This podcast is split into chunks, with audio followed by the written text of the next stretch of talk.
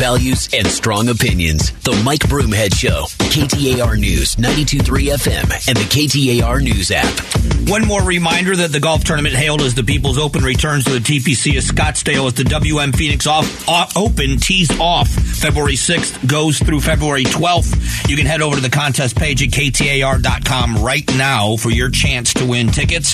One lucky winner wins green key, Greenskeeper passes. Um, want to talk about guns in a I, I try to do it in a very civil way. I try to do it as because it's a passionate topic. When you talk about abortion you talk these are topics that are very emotional for people. But to try to be as dispassionate as i can because that's the only way i think you get to a solution there is a story here uh, from the West Valley about a 13 year old that um, uh, brought a gun to school um, in El Mirage. Two teens were arrested on Thursday after police said they brought a gun to an elementary school in El Mirage, according to the officers. Um, the, the Riverview Elementary School students saw an unloaded semi automatic pistol lying in the street about two blocks away from the school near 119th Avenue and Cactus Road. The student didn't pick it up and told the staff when he got to school. Officers went to the area where the gun was spotted and they couldn't find it. That's because a 13 year old student saw the gun lying in the street, picked it up, put it in his backpack. They they went on campus and gave the gun to another 13 year old student. Investigators said officers eventually found the gun in a backpack. There are a couple of things. Uh, whenever you hear about kids and guns, it's scary. Um, I will tell you that it what is. Um, I guess it's all in how you were raised. I was raised around guns when I was a little kid. Um, my grandfather had uh, rifles, and um, and then when I got older, uh, hanging out with the people I did. My brother being a police officer, I had a brother that's a soldier. Guns were not unfamiliar to us, even as adults. When um, I was married, and my two girls, uh, my ex-wife and I, with the girls, would go. We lived up in the North Valley. You used to be able to go off of uh, Table Mesa Road out in the desert and shoot, and it was a place where a lot of people went out there. We taught our girls very young, at a very young age, about gun safety. We taught them how to shoot, and I, will, I was being very honest when I said that my my ex-wife was a better shot than I am. My, my girls learned to be very good with handguns. When my girls turned 21, they have guns. Um, self protection to me is a responsibility as much as it's a right. But you you listen to the people that that talk about this. My friends that are police officers that have children. The idea of gun safety in their house, and and to, you know some it's take away the mystery. But in the end, we understand that many times whether it's firearms or it's alcohol or it's drugs or it's driving, whatever it is, our job as parents is to protect our children from themselves. Sometimes that part of immaturity and youth is that you don't see the unintended consequences that could alter your life or end it. And so we spend a great deal of time trying to protect our children from themselves. But when you look at stories about gun violence, um, and there's there's a lot of different roads to travel down with this conversation. Here's a headline: Florida delivery driver robbed by convicted felons, two of them between the two of them, they had dozens of, of charges caught on this terrifying video. These two uh, criminals, uh, longtime criminals in Orange County, Florida, was uh, the dash cam video was released. Uh, these two men had between them had uh, dozens dozens of convictions. So uh, these two were both have longtime criminal records. Between them, they shared 85 felony charges and 11 felony convictions between the two of them. They charged with 85 crimes. They've been convicted of 11 felonies, and they're still on the street. Let's start there before we start talking about violence, and you can say gun violence if you'd like, I'm just going to talk about violence. Um, if you're going to talk about violent crime, we have to talk about the justice system. I will tell you the frustration for police and for people in the prosecutor's offices are being understaffed, whether it's police on the street and investigating crimes or it is inve- it is um, prosecutors that have the ability to prosecute crimes. When you have a staff of people in policing where you have to a you know that your number one responsibility is uh, patrol. That answering calls for service is the number one responsibility of policing.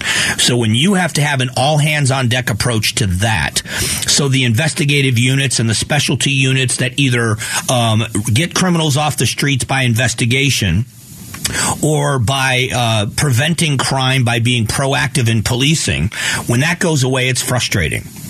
The other frustration on the prosecution side, and it's one that's largely ignored, is when you have prosecutors that are good at what they do, they are aggressive about prosecuting crimes, they want to make sure that criminals pay the price, and most of all, I would say just as importantly, that victims get justice. But when you are limited in your staff, you have to make decisions as well where a police chief and a command staff makes decisions on staffing based on understanding what their minimum requirements of patrol are and doing that first, and then everything else must fall behind that. Prosecutors have to do the same thing. When prosecutors are forced to make decisions on prosecuting cases based on severity, based on likelihood of conviction, you start seeing justice get compromised, not because they don't want to prosecute cases, because they don't have the staff to do it if we truly want a society that is um, law and order, then we have to have a justice system that provides justice to the victims and punishment to the criminals. I say this because this is from Illinois. Illinois is created an Armed Security Protection Act, an Armed Security Protection Act. It provides, and I'm reading directly from the HB 1231 that would go into the General Assembly for the years 2023 and 2024. This uh, synopsis, as introduced, creates the Armed Security Protection Act, provides that beginning July 1st of 2024, banks, pawn shops, grocery stores, and gas stations in municipalities having a population in excess of 2 million inhabitants must employ and have on the premises at least one guard during the hours they conduct business with the public. Provides that the act is inoperable after June 30th of 2027. So this armed private security guard or guard has the meaning ascribed and it talks about the legal jargon here. So I want you to think about what they're doing in Illinois. This would pertain to obviously to Chicago, correct? Um, isn't it fascinating that in a in a place where we are saying that we want less guns on the street. The guns on the street cause the problem. And here you are in Chicago, Illinois, where it is illegal gun owners, people that shouldn't have them, prohibited possessors, are ruining the lives of families that are law abiding citizens. They have been a part of the defund the police movement. We know what's going on. That mayor has taken so much heat in that city for the rise in crime and how they've treated police officers. And now the legislature in the state of Illinois wants to say if you're a private business owner, not only do you pay taxes that pay for your police departments, you must now assume the liability because you're going to hire and have to pay armed security guards on your premises. Well, now what happens when there is a physical altercation and the armed security guard that works for your business ends up shooting and God forbid killing a suspect trying to commit a crime on your property? Who's liable for that? This is this is you want law and order? You think this is law and order? You're going to force private businesses to hire armed security guards? Instead of you as a city taking the tax dollars and making sure the police department have all of the employees and the equipment they need to keep a city safe, not to mention what it does to the insurance and liability of all of those companies. It's absurd absolutely absurd. We do a segment called Did You Hear This Monday through Friday on the show. We do it at 11:20 to catch you up on the headlines. It's going to happen here in just a couple of moments. I hope you'll stick around for it. Strong values and strong opinions. The Mike Broomhead Show. KTAR News, 92.3 FM, and the KTAR News app. All right, for the last day this week, let's catch you up on the big news stories. Did you hear this? Did you hear this? Broomhead's reaction to the hottest news stories. Valley economist Jim Rounds told KTAR that he isn't too concerned with Phoenix's housing market. Arizona is still going to be in better shape. Yes, we have housing affordability issues to deal with, but we do we're going to continue to have growth. We're doing a great job adding uh, employment opportunities for people. Does this give you confidence after the Goldman Sachs report? Yeah, you know, intellectually, I felt the same way when I saw the story nationally saying that Phoenix was one of four markets that was expected to have a dramatic drop in real estate value, and this was from Goldman Sachs. Uh, instinctively, I looked around the valley. I know what the housing market has been like. I know about the housing shortage and why, without much relief coming at least in the short term, because of a shortage of workers in the construction field. I just figured we were going to fare more well than the better than the rest of the country. And I also thought because of the growth that we're seeing, because of the industries that have come here and the desert Southwest being a destination, that we would fare better. But to hear such upstanding and, and reliable uh, economists like this echo that made me feel much better that it wasn't just what I was seeing, but there's some of that data that they see to back it up. Senate Democrats are calling on the Federal Trade Commission to investigate a gun manufacturer that markets a rifle for children. The JR 15 rifle is designed for kids and marketed to families. The manufacturer, WEE1 Tactical, says on its website it wants to enable safe and instructive shooting experiences for young people. Are you concerned about this? No, not at all. As a matter of fact, that's what every kid did when I was young. That's where you took the mystery about guns away. That's where gun safety came into play. Here's the deal when you put a firearm in someone's hand, for the first time, especially a young person, and safety is the issue, and they fire a gun for the very first time, there is a lot of responsibility that goes in that power. You can feel the power of that firearm, and immediately there is a respect. Unless you are mentally disturbed, there is an immediate respect understanding the importance there. And to be surrounded by adults and at a very young age, as you grow up, the maturity goes as well. There is absolutely nothing wrong with starting young people people out with responsible firearms ownership and handling. No one is turning a six year old loose with a gun in the woods, go play with your friends, but there is something here that teaches them gun safety at an early age so they're not doing dumb things when their friends find a gun somewhere. I think it's a good idea. You are listening to Did You Hear This? We do it every day at this time to catch you up on the headlines. Chief Innovation Officer for the Greater Phoenix Chamber, Jennifer Mellor, says that a shortage of construction workers is causing lags on building projects in Arizona. Look at, at TSMC in the North Valley.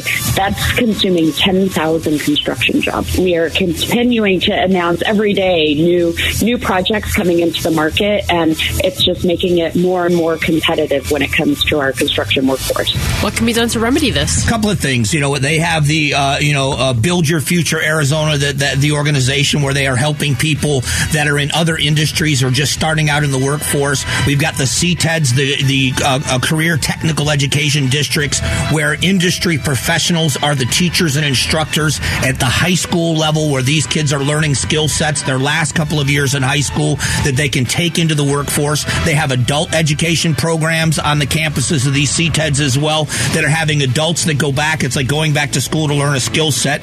You've got the industry itself seeking out people. So I think those are going to be the remedies.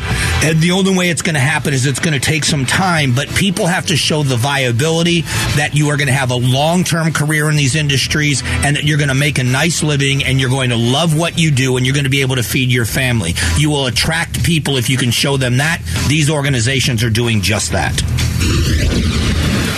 The second gentleman, Doug Emhoff, is the first Jewish spouse of a president or vice president. He is in Poland for a Holocaust Remembrance Day to raise awareness in the wake of rising anti Semitism and a decline in Holocaust education. 63% of young Americans have no idea that 6 million Jews were murdered in the Holocaust. Emhoff making it clear that it is his mission to fight Holocaust distortion, Holocaust denial, and that he will continue to advocate for Holocaust education. Are you disturbed to hear the statistical yeah. gap in our education system? Yeah, absolutely absolutely I am. You know, if we uh, if we don't learn history, we're doomed to repeat it, and uh, we need to educate kids. My youngest was given an opportunity, I believe, in eighth grade, to go with her class to Washington D.C., and we made sure we jumped on the opportunity. When she came back from that trip with her class, and it was I think a week long trip to Washington D.C., where you see all of the memorials and you travel around and you see that great city.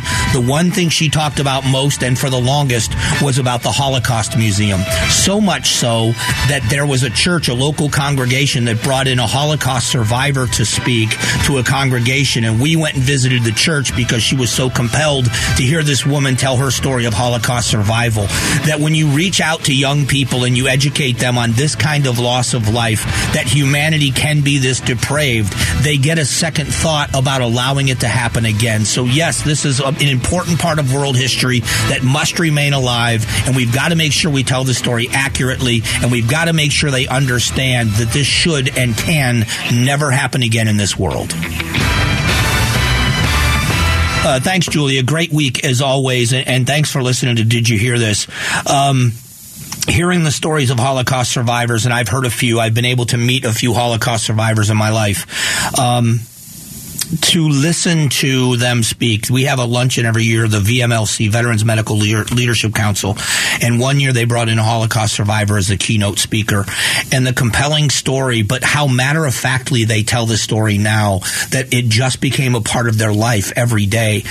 it, it is, it is harrowing to think that there was a time that something like this could happen. And uh, I just, I, it doesn't matter what your religious background is, It doesn't matter what group of people you are, genocide because of that, uh, and the levels of depravity that it took to just think to say that these people weren't really people, that they were property and they could be just discarded the way they were, was despicable. It was a horrible time in world history. I'm glad it's over, but I don't ever want the memory of it to be lost. And I think um, it should not just be Jews that do this. It should not be the Jewish people that that tell this story and keep that story alive. I think the world needs to do this out of respect for it because it does, it's not necessarily going to be Jews next time. It could be another group of people, and we just got to stop it from happening. Um, Want to go back to the economy. As Julia mentioned in Did You Hear This? Some Valley economists are saying that it's a better, we they believe the housing market will remain better than is being reported. And I believe that to be true as well. But we'll talk more about a well rounded picture of the economy before we close it out next.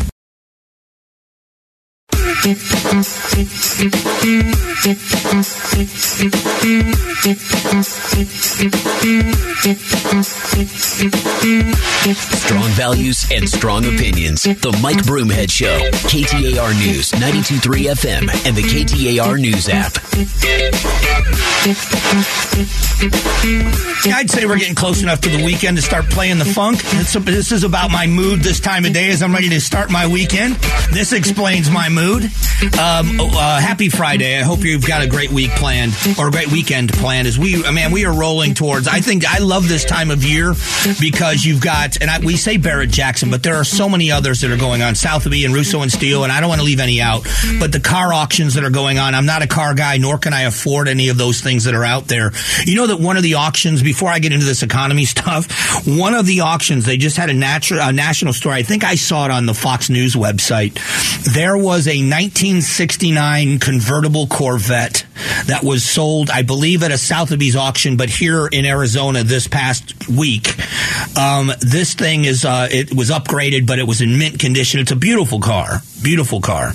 Um, sold for over three million bucks. I think it was like 3.14 million. I thought, man, that's that is amazing that you've got that kind of cash to drop on a car. But it was pretty cool. Um, anyway, so I love this time of year. You have Barrett Jackson going on the the WM Phoenix Open, which I just think is such a uniquely Arizona fun event that where all eyes are on Arizona and the money raised is amazing and the weather is cool and the vibe is amazing. Traffic not so much, but the vibe vibe is pretty amazing. And now you throw into the mix all the Super Bowl festivities that are coming from Scottsdale to downtown Phoenix. Even Glendale now has grown up a bunch and has a bunch of events going out there in the West Valley. It's just a fun time to live in Arizona. So I'm really, I really love this time of year. I'm not looking forward to football being over, but I love this time of year. Um, the, uh, we just, uh, if you heard, um, did you hear this? Julia played a clip of an, a local economist saying, and I think it was Jim Round saying, you know, we're doing really well here, and that although we've seen prices come down, they may come down a little bit more, but we're not going to see a crash. We are going to remain competitive. We have growth is still coming here, um, so it is. It, it's not going to be just surviving anymore. We're still going to grow and thrive. It may not be as on fire as it was, but how can you maintain that kind of positive growth that fast for as long as we did? Now. Uh, uh, Pollack, Elliott Pollack's um, organization had a little bit more of a different approach. They believe there is going to be a drop off, maybe back down to the 2021 levels for um, prices, but it's not a crash, it's an adjustment, and then climbing out from there it is interesting as we watch these things happen. Um, it, it, I just think that positioning yourself for the future is always a good idea. Um, you know, again, I've talked about the economy in Arizona being so bad when the crash happened in 08, 09, um, and how, t- you know, what a tough place Arizona was in. Um, but moving forward from there, climbing out of it, and then learning your lesson and positioning yourself. I have a friend um, who is a, a business owner here in construction construction. Um, I believe his business goes back to the 1980s. If not, it goes back to the 90s. But I believe he started it in the 80s in the construction world and went through the crash. And he had a time himself where he was in a really bad place financially and had made some mistakes and was very candid with me about it when I was going through the closing of my business. And he had learned his life lessons and put money away and had done the right thing. So then when 08, 09 happened, he was so much better positioned for survival that his company's back to thriving and was very quickly compared to other businesses. And uh, he's been very successful to this day. I say that because I think a lot of the lessons learned um, and what Arizona saw as a government is what led us to where we are right now. Um, specifically in municipalities, if you go into the East Valley and you've seen the immense growth out there, but we're talking about a structured, intentional growth with businesses that flourish and businesses that are high paying jobs and homes that are built that are higher end because those high paying jobs, people want to live in nicer homes. And we're seeing that kind of organized, directed growth. When you go to the far West Valley and Buckeye growing as fast as it has grown and what's happening in the Northwest Valley. All of that was made possible at the state level with intentional growth through the Ducey administration, the Arizona Chamber of Commerce and Industry, the state legislature, and intentionally moving in a direction of enticing industry here, reducing taxes for everyone, for everyone, um, and making sure that we are in a good position so that the next time something happens, we're in a good place. So now we've got a rainy day fund We've got um, in a better position here. So if something were to happen with revenue to the state, there is something to fall back on. But even for people in their regular lives, the, the things we've learned and the potential that you're going to keep your job still remains very, very strong as we try to get inflation under control. Now, nothing I just said was a political statement. It is just about who we are as a community, what works. And we look at our economy and I'm, I'm proud. I've always loved Arizona. I came here for the first time in 92 on a visit. I fell in love and I moved here in 95. So I'm proud of where I live. And I would want anybody, I think anybody that wants to live in a great place should come here. Um, it is something I would, I, I welcome people here. And I think we get a lot more of that as these big events continue to happen. And if you look at the hotel industry and how they are going to benefit from uh, what's happening with the Super Bowl being here at the same time these other major events are going on, you can't. I don't think you can get into a restaurant in Scottsdale right now. I shouldn't say that. There are some restaurants going to email me say, "Don't say that," but you know what I mean. We are full. Old Town Scottsdale, North Scottsdale, um, the restaurants and the bars and the, uh, the, hotels and the resorts, they're full, and it, that bodes well for ownership and management, but it bodes well for the people that work there, for the bartenders and for the waiters and the waitresses and the people that clean the rooms and the maintenance people. It gives you your work is steady. And so those are the things in the economy that I like to see continue. And whatever gets us there, whatever keeps that going is what I think we should be doing. And that's why when I talk about the president's economy, um, I, I disagree. It isn't that I don't like Joe Biden. It isn't any, it's none of those things. What works? And I don't think the punish the rich mentality works. I think what it is is it hurts even the working people. So here's what I'm going to do. I have a, cu- a, couple of things that the president has said recently about the Republican tax plan of possibly getting rid of the IRS. Now I don't think that's ever going to happen. But it's the principle behind it and what the president said that I want you to understand. So what I'm going to do in a moment before we close out the week, there are two statements that were made recently by the president that I want you to hear that I completely disagree with. And I think it's more of the problem than it's even close to being the solution. So we'll get to that coming up in just a few moments.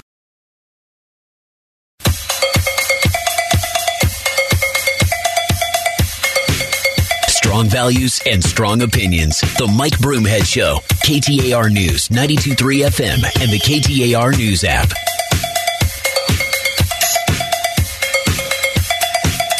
Hey, thanks for being here. Appreciate you spending some time. I want you to think about this. Uh, play these cuts from the President of the United States, and I'm going to give you some numbers. The President of the United States, there are some Republicans that say that they want to get a. Um, a uh, uh, uh, get rid of the IRS and the income tax per as we know it, and go to a a sales a national sales tax of thirty percent on goods and services. Now the president talks about it being food.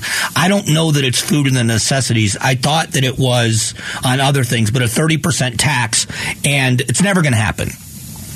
That doesn't take away from the fact that we should be doing something a lot different than we are. But I want you to hear the president in a couple of comments, then I'll give you numbers. The reason they want to do that, they want to eliminate the income tax system. Because guess what?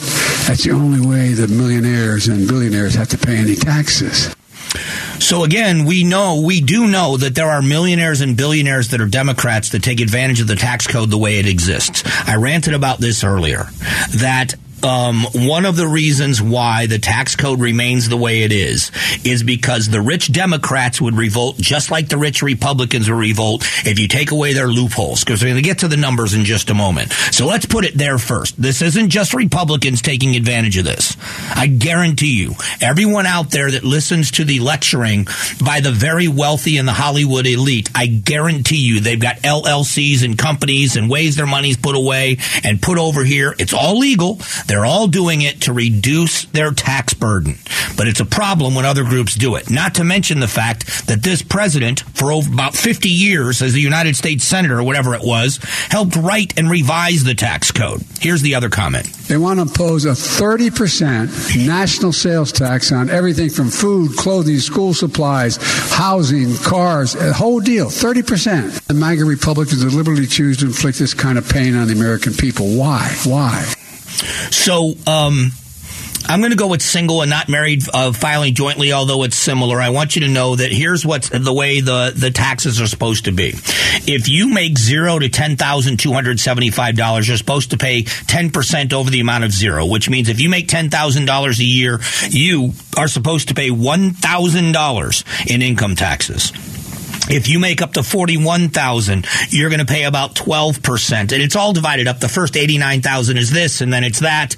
Um, um, from 41,000 to $89,000, it's 22%. Then it jumps um, at $89,000 a year to 24%. If you make $170,000 a year as a single person, it jumps to 32%. If you make $215,000, now it's 35%. And then if you make over $539,000, if you make over a half a million dollars a year, close to 550 a year, there's no limit. It's beyond that. It's after the first $162,000 you make, um, you plus a 37%. The tax is $162,000 plus 37% of the amount over $539,000. I want you to think about those numbers. If you pay $10,000 a month in, in, federal income taxes on average from your paychecks, that's $120,000 per year. Now, we're not talking about the multimillionaires and billionaires. We're talking about someone that makes $539,000 a year. 37%. So if you let's say you make a million bucks a year, one million bucks a year, the second five hundred thousand dollars, basically the second five hundred thousand dollars that you make is taxed at thirty seven percent. Anybody think that's fair? Well, that's why people are looking at the loopholes and the deductions and they pay accountants and it takes so long to do your taxes. You wanted a fair system. Why wouldn't we have a flat tax? Arizona, you pay a certain percentage of what you make. Everybody does. How is that not fair? That sliding tax scale is a punishment to wealthy people. Here's the funny thing. I guarantee you that the President of the United States has accountants that does his taxes. That the President of the United States does not use the 1040 EZ form that would allow him to pay more in taxes based on what he made. You take all the deductions you can. It's legal and you should do it. You should take advantage and not ne- advantage in a negative way, but you should take advantage of the system as it is. Take, you should, uh, like anybody else would, the benefit if it's available to you, you take it. If the American people don't like it, and I don't like it either when millionaires and billionaires pay an effective rate less than other people do. Change the tax code. And the people that need to change the tax code are in Congress. And this president helped write and revise those tax codes for over 40 years. These are the things that are frustrating. It's not Republican Democrat. Why aren't we all complaining that they need to do something? It's not just Republicans taking advantage of these loopholes. It isn't. It's both parties. So just keep that in mind. I hope you got a great weekend planned. If you're a social media user, I'd love to stay in touch this weekend. My mom's coming to town, so it should be a fun weekend. Follow me at Broomhead KTAR on Twitter. That's my personal account. Um, at Broomhead Show update you on show guests and things we're doing on the show. And Mike Broomhead, all one word on Instagram. If you want to hit me up there, it's a fun place to share things. Uh, again, I got a weekend plan. My mom's coming to town. I got an event tonight with Salt River Police Department. Hope you've got a great weekend planned yourself. Until Monday, have a great weekend. God bless.